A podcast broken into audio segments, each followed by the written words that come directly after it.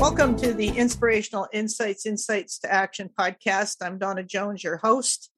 What is simple is not always easy. In preparation for this conversation with Adam Kahane today, I went on the internet and watched his TED talk on power, love, and justice. And what a great talk. So lots of insights there.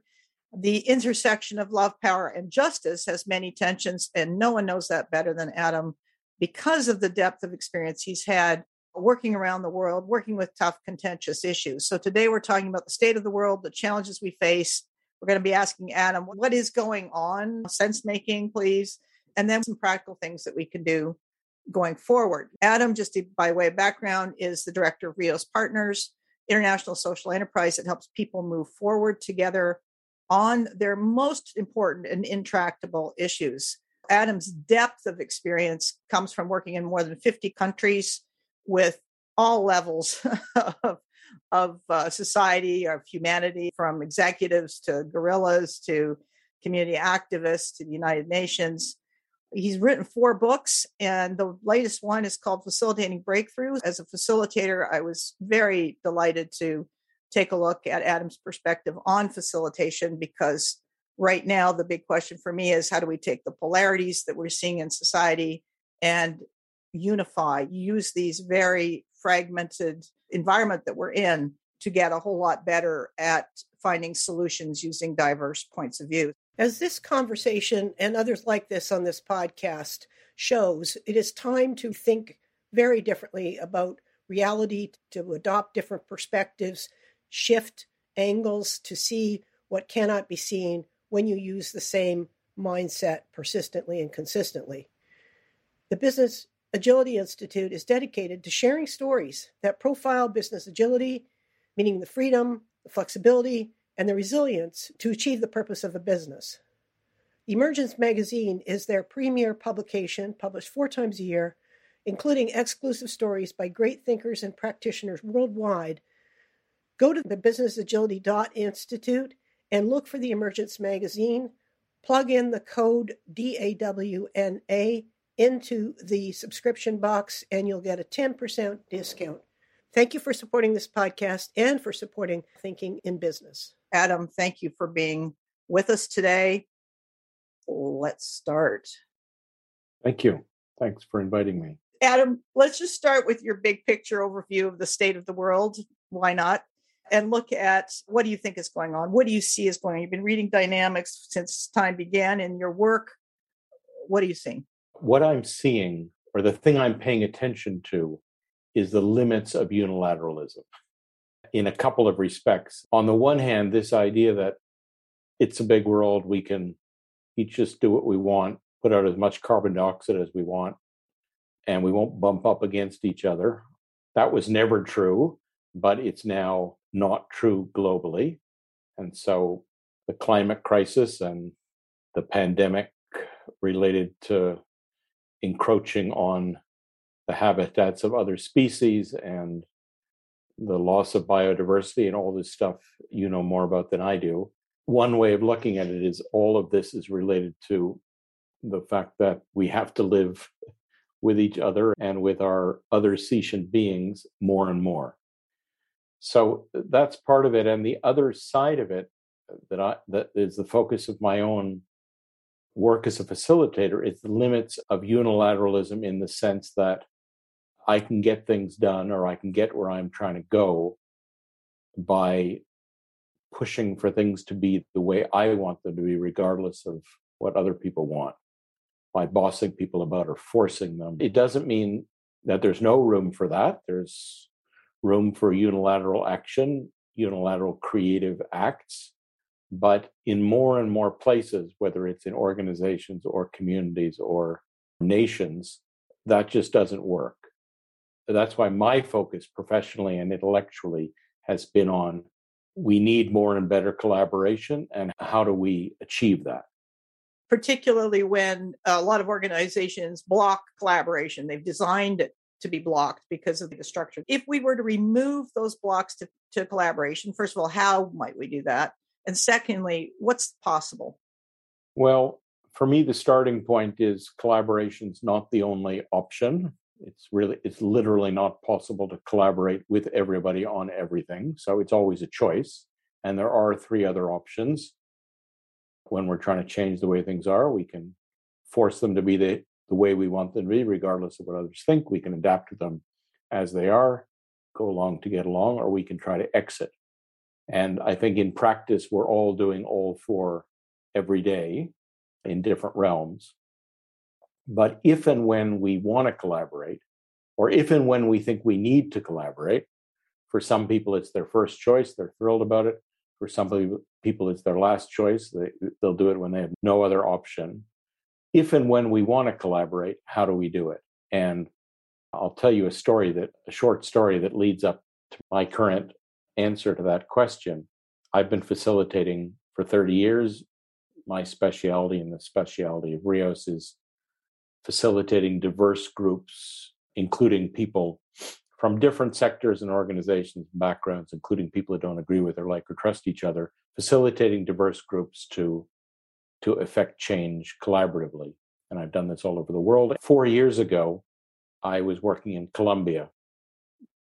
Uh, this is in 2017, one year after the peace treaty between the government and the FARC guerrillas that had ended a 52 year civil war had been signed. And I've worked on and off in Colombia for a long time, including at the height of the war. But, but in this event in November 2017, I was working in uh, a part of the country that had been a site of great violence, the southwest of the country, with a group of leaders, business people, sugarcane growers, philanthropists, academics, indigenous people, Afro Colombians, politicians, and members of the just demobilized FARC guerrilla army. So this uh, was, even by Rio standards, a pretty diverse group. Uh, and the peace treaty had been signed, and now the question is, well, okay, if we're not going to kill each other, how are we going to rebuild this part of the country and create progress. And there was a man at the who came to the workshop who I'd met before. He's quite a well-known Colombian. His name's Pacho de Roux. He used to be head of the Jesuit order in Colombia, and he was a very famous peacemaker. He'd done really courageous things during the war uh, in very remote parts of the country at, I think, great personal risk. And one week before this workshop, he had been appointed as the president of the, the Colombian Commission for Truth, Reconciliation, and Non Repetition. This is one of the institutions set up through the peace accords. Anyhow, I've known him a little bit for a long time and I admire him enormously. And I was surprised he'd come to this, this little workshop in a remote area. Thought one week after having been appointed to this really big job. He'd have other more important things to do. But he said he was interested in this question of how do we collaborate across diversity. And the first day of the workshop went well in the way a good workshop does. People were starting to talk to each other all together in plenary and in small groups and building things with Lego and writing things on post-it notes and flip charts and going for walks and eating together. And they were starting to relax and think that maybe maybe they'd be able to achieve something together. So it was going well. And at the end of the first day, we break for dinner, and Pacho comes running up to me. He's a very energetic, uh, charismatic person. And he says, Adam, I see what you're doing. And I said, Well, uh, what am I doing, Pacho? And he said, You're removing the obstacles to the expression of the mystery. I really didn't have a clue what he was talking about, but I respect him a lot, and I was sure he was telling me something important.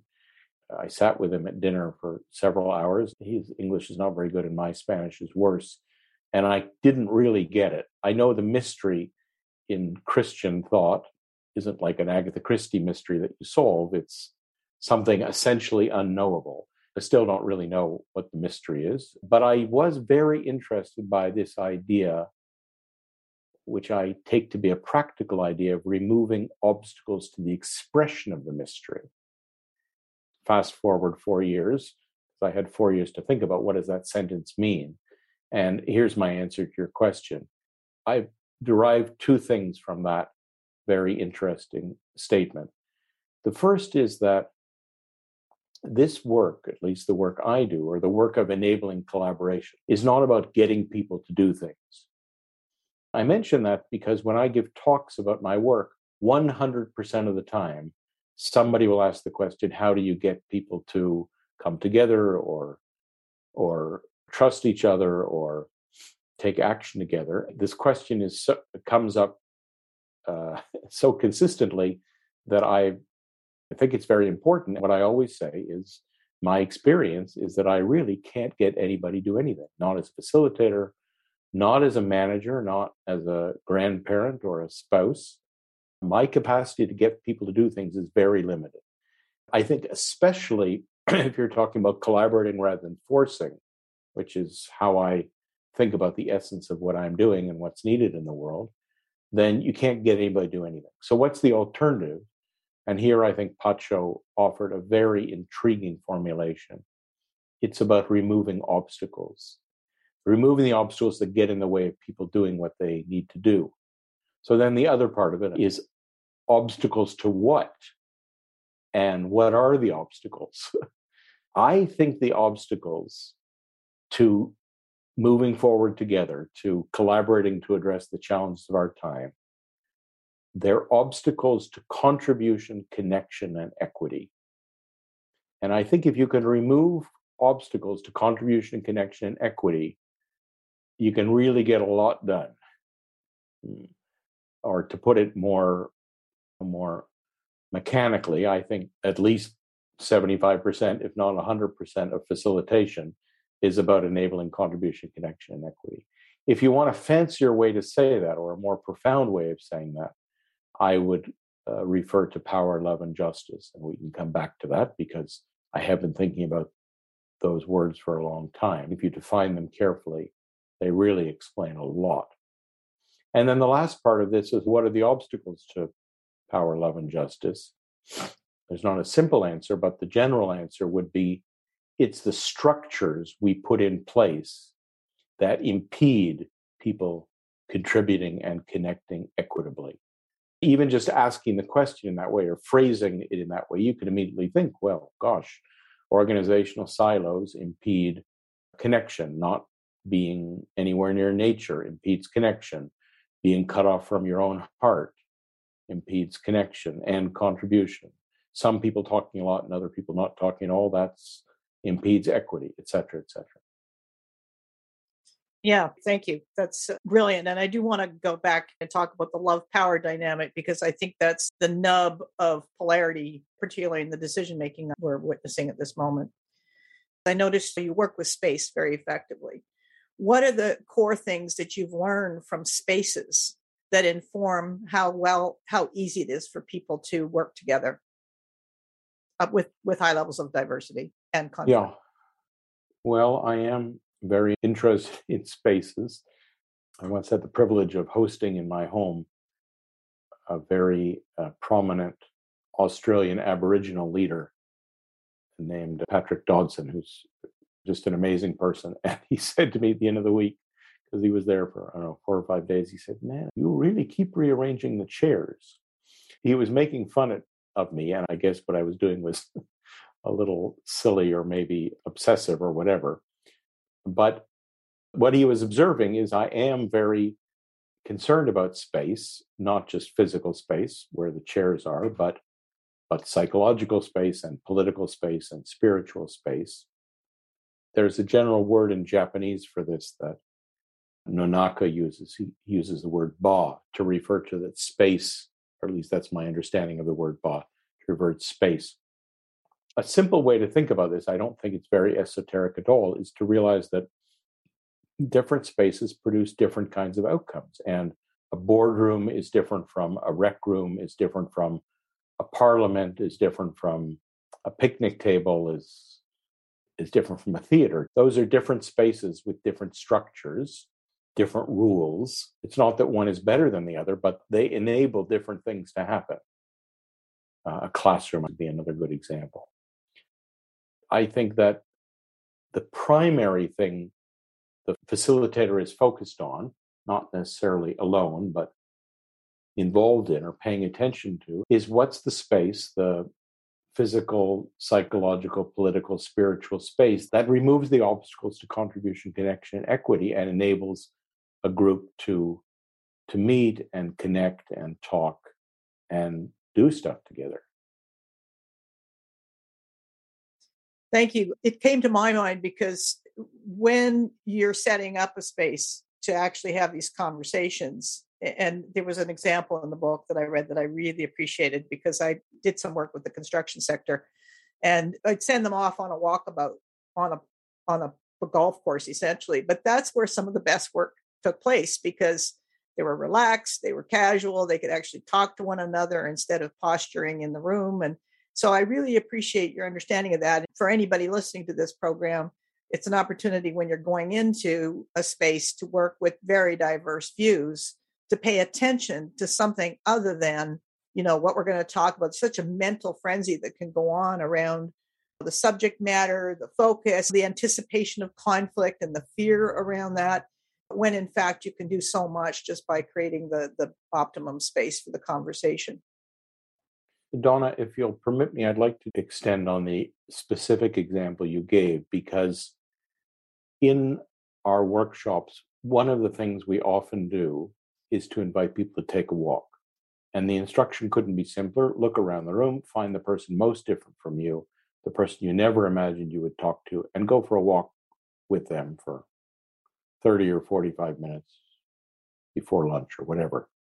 There couldn't be a simpler process module, if you want to give it a technical term. And yet, the people really love it. it. Consistently, people say, That was the best part of the workshop. Can we do that again tomorrow or next time? I've been thinking about this for a long time because this is a consistent feedback. I realized there's a mechanical reason why walking is powerful. You're outside, you're facing in the same direction, you're not looking at your phone or your papers, you're moving through the world together, you're encountering stuff together, some fork in the road or some flower or some obstacle or whatever. So those are the mechanical reasons. But a few years ago, I was talking about this removing the obstacles with a very remarkable woman I've worked with in Mexico. Her name is Lucila Servitje. She's a, a Catholic theologian. And she said, Adam, I think there's a deeper reason why this walk is so powerful. She had experienced the walk herself. She said, in the traditional Catholic confessional, first you admit you are wrong.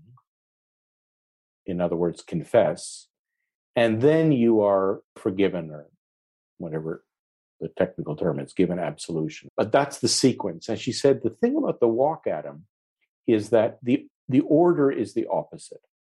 First you're just a fellow human being.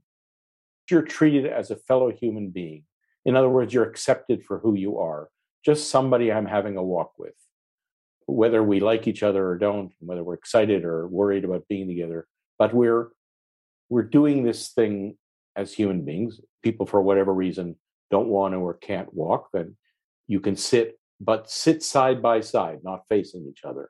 The first thing that's happening is you're being treated as a human being. And the second thing that happens is maybe as a result of that encounter, I will think about things differently or consider something or do something different. I thought that was so interesting that the human connection or the human acceptance comes first, the forgiveness, if you want to put it that way. And then maybe we'll choose to change.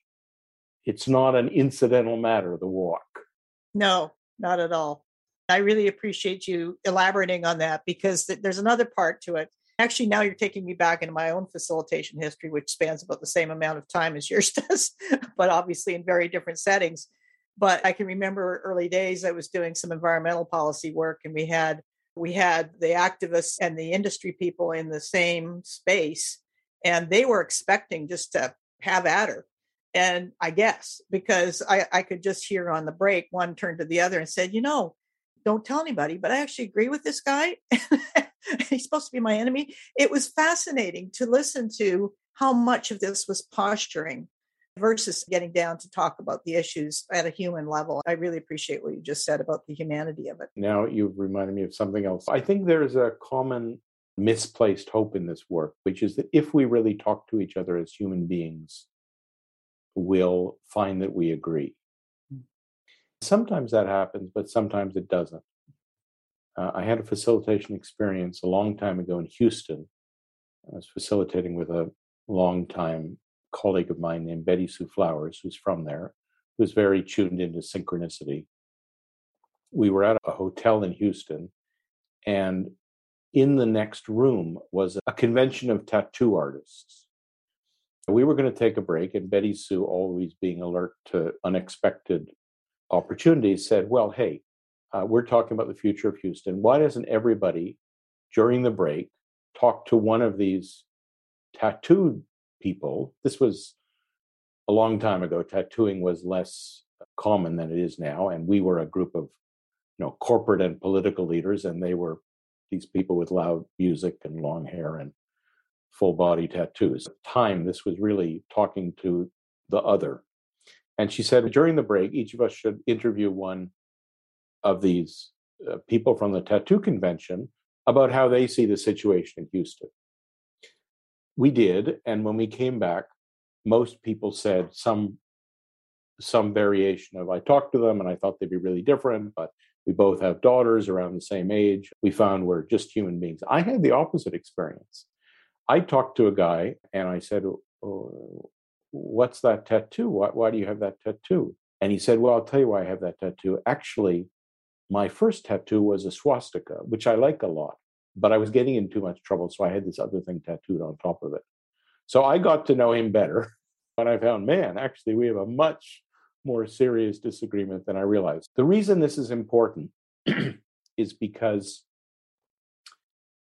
if we found that when we talked to people or worked with them, we'd find we really agreed, that would be very easy.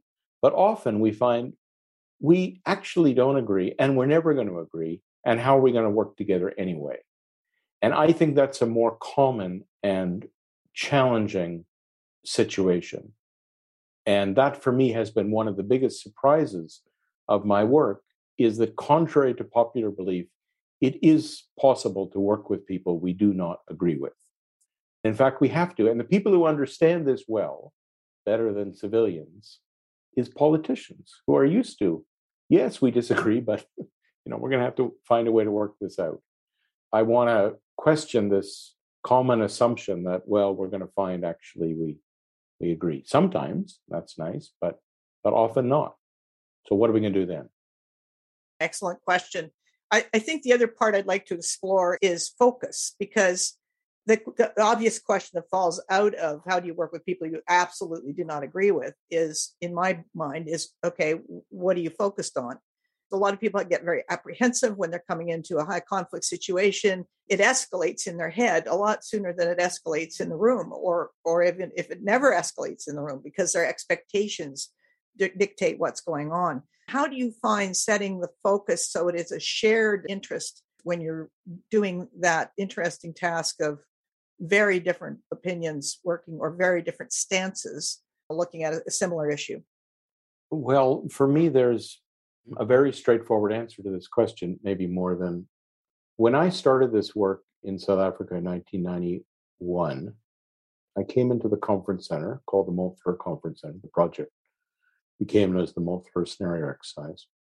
It's a beautiful small hotel in the wine country outside Cape Town. And the main conference room at the time, when I walked into it, was set up as an open rectangle. The tables were placed end to end to form a rectangle, and the chairs were put on the outside of the table, which was, I infer, the most common way for them to set up rooms. When they thought there were 30 people coming, that's how they set up the tables, which emphasizes the focus is on each other which isn't a bad thing. And there's times when that's useful. But just like the walk, where you're focused on the world around you rather than each other as you move forward in the same direction, facing in the same direction, what I did is I took out one side of the rectangle so that it was an, an open U facing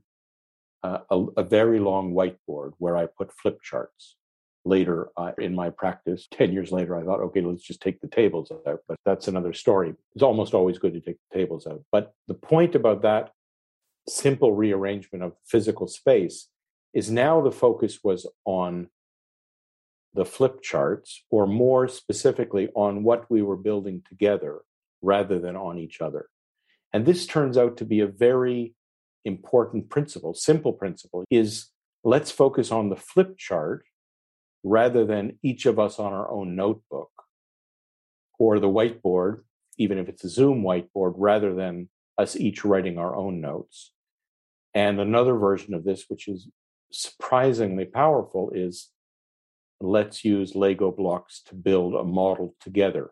But what all of these examples have in common is the focus is on this understanding we're literally co creating rather than on each other.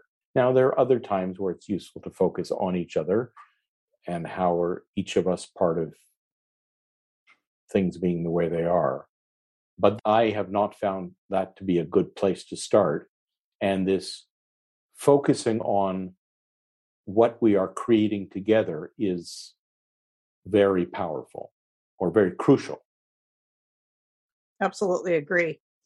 Now, let's circle back to the question of the mystery, the expression of the mystery, which I think is an absolutely fabulous comment. How does all of what we've talked about so far reveal the mystery and support the expression of the mystery? Well, when we spoke a few weeks ago, you mentioned or implied that you knew what it was. So, how do you understand that term, the mystery? Because I'm no, uh, no further along. I'll answer your question, but I'm no further along in my understanding of the mystery than I was in 2017. So, what do you think that means? Well, I think the beauty of it is that in, in asking me that, I'm sure every listener has their own version of what the mystery means. But my immediate instinct was this deep part of, of being human that can do the impossible. Mm-hmm. You know, the seemingly impossible. Joseph Chilton Pearce talked about it in his work. I reference it all the time. It is that deep creative ability uh, that you only release when you're faced with adversity. Mm. Having experienced that myself, I look at it and I go, okay, the expression of the mystery is that expression of the unknown within you yeah. and the unknown within the collective group. That's how I would interpret it. So let me say the closest or the best I've been able to understand it is about 10 years ago, a colleague of mine named Otto Scharmer gave me a little piece of paper on which it was typed a quote from Martin Luther King Jr., where he said, Power without love is reckless and abusive, and love without power is sentimental and anemic. I uh, like the statement uh, of Pacho de Roux. There was just something about this that struck me. This is worth investigating. I've spent quite a lot of time trying to understand what King meant by that. I wanted to make sure that I wasn't misunderstanding him or thinking he meant what I would have meant or making assumptions about what he meant. So I read some biographies of King. There's an amazing biography. I think the author's name is Taylor Branch, if I'm not mixing it up. I discovered that King wrote his doctoral dissertation on several theologians, but one of them was a man named Paul Tillich who I'd never heard of at the time, although he's a very well known theologian, German American Protestant existential theologian, German American Protestant existential theology. I have to say it's not really my thing. But Tillich wrote a book called Power, Love, and Justice, a very hard book to understand. I've tried about 30 times. But the definitions he gives of power, love, and justice, I use now, and I'm going to explain in a minute not because I'm a follower of Tillich, but because I think they explain a lot, if not everything, that I deal with in my work. There are many definitions of power, love, and justice, but the reason I religiously, if you'll excuse the pun, uh, rely on Tillich's definitions is I think if you understand, or if you use these, you'll understand a lot. The first thing is he defines power as the drive of everything living to realize itself with increasing intensity and extensity. This idea of power being not power over, but power to, this drive to grow, to become oneself, to realize one's destiny or ambition or, or do one's job. He defines love as the drive to reunite the separated, which, by the way, implies that there is a unity that's been obscured or fragmented. It's about reunite. The reason I'm mentioning this now is because both of these are, he uses the word drive. My understanding of this is that, yes, these are innate hu- human drives. It, it relates to what you said, which don't have to be created or gotten or pushed. They have to be released. And that comes back to removing the obstacles. I worked a lot with that uh, with power and love. But I was always wondering about this third part. The section of his book on justice is is even harder to understand than the other two sections. By justice, Tillich means the form or the structure that enables power and love to be exercised. This is easiest to see as injustice. Injustice is when the power of one is preventing the power of another. If you want a gruesome but accurate example, it's Derek Chauvin kneeling on the neck of George Floyd, where Chauvin is using his power literally to extinguish, suffocate, extinguish, snuff out the power of Floyd. If that's what injustice is, justice is the way of setting things up, the structure, the form, the direction that enables everybody's power and love to be exercised. This is not at all straightforward.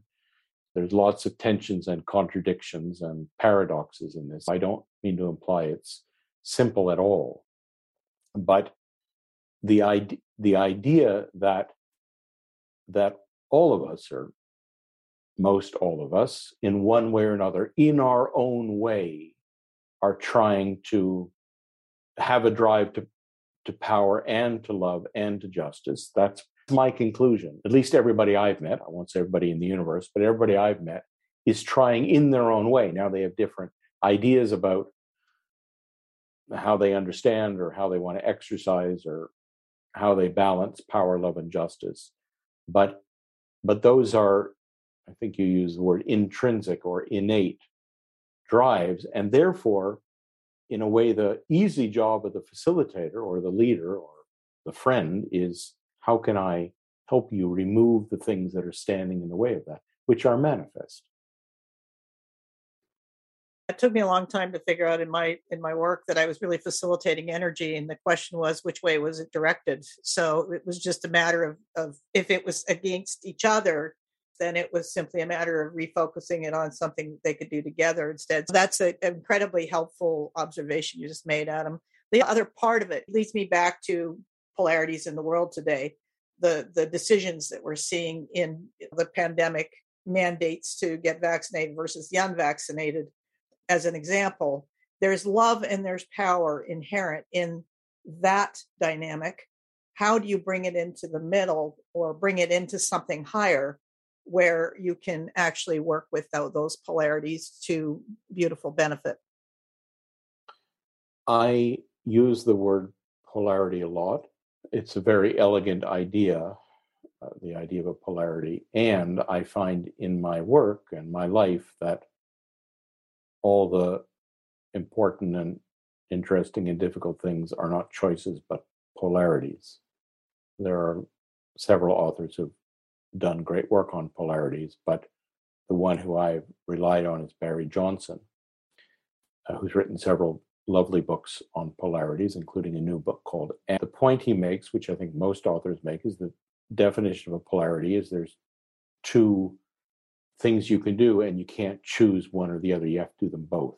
And the great example he gives is in breathing, you have to inhale and exhale you don't have the committee in favor of inhaling and the committee in favor of exhaling. You don't have the demonstration of the inhalers versus the exhalers. Everybody knows you got to do both. not at the same time, but you need to do both. There are many polarities in facilitation, but one of the most central ones is, as you said, the polarity between power and love. I think it's important to understand that this is a permanent tension. The way I think about it, it's not about meeting in the middle. It's not about compromising.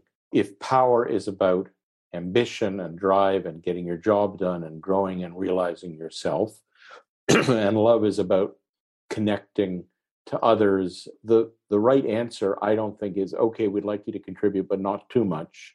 We'd like you to connect, but not too much. I actually don't want you to meet in the middle. The challenge is how do we get 100% of your power and 100% of your love? The how or the structure for that relates to justice. But to come back to the polarity itself, this is a tension. There are so many different ways to look at the pandemic situation. Eh, And I think about it differently than I did a few years ago. But at least one dimension of it is this tension between my bodily autonomy, my life, my choice, my doing what I want to do, my realizing myself. That's the power dimension of it. And realizing that I am in community and in relationship, and what I do affects what happens to other people because of the transmission of the airborne virus. And what we do in Canada affects what happens in other places, including uh, when we buy up five times more vaccines than we need for our population. By definition, these don't have a straightforward resolution or a compromise. The reason these concepts are useful, the concept of power and love and justice, and the concept of polarity, is because it enables say, us to say, oh, okay, I get what's happening here. Now, I still have to do something about it, but at least I can understand what I'm dealing with. What can people do individually and personally to find inspiration in the tension? There's a certain amount of fragmentation that takes place when there's that much push to to go in a particular direction what what can people do to actually work with the tensions of today to facilitate their own breakthrough if i could just use the title of your most recent book to facilitate their own breakthrough in the context of not knowing what's going to happen next not knowing how this is going to play out there's a lot of unknowns which can be extremely exciting and it can also scare people. Maybe the most important thing i have to say and in a way the function of the book or my books is is just to say it is possible. It is possible to collaborate. It is possible to move forward together, even with people who are different from you. I studied physics, and the existence proof is an important thing. Prove that this this can exist. Doesn't mean it's easy. Doesn't mean it's straightforward. Doesn't mean it's guaranteed, but it is possible. I know it. I've seen it hundreds of times. I've written about it in great detail with footnotes. This isn't just something I thought up hypothetically is possible. A second idea related to this is relax or make your peace with the tension because my understanding is whenever there's a group of people, there's always differences and disagreements and conflicts. Now, it might be buried, it might be violent, it might be brushed over, it might be minor, it might be major but there's always difference rather than try to smooth it all over or or run away from it. I, I hate conflict as much as the next person but to recognize that if you can work with it then it can be a source of great energy and creativity and progress.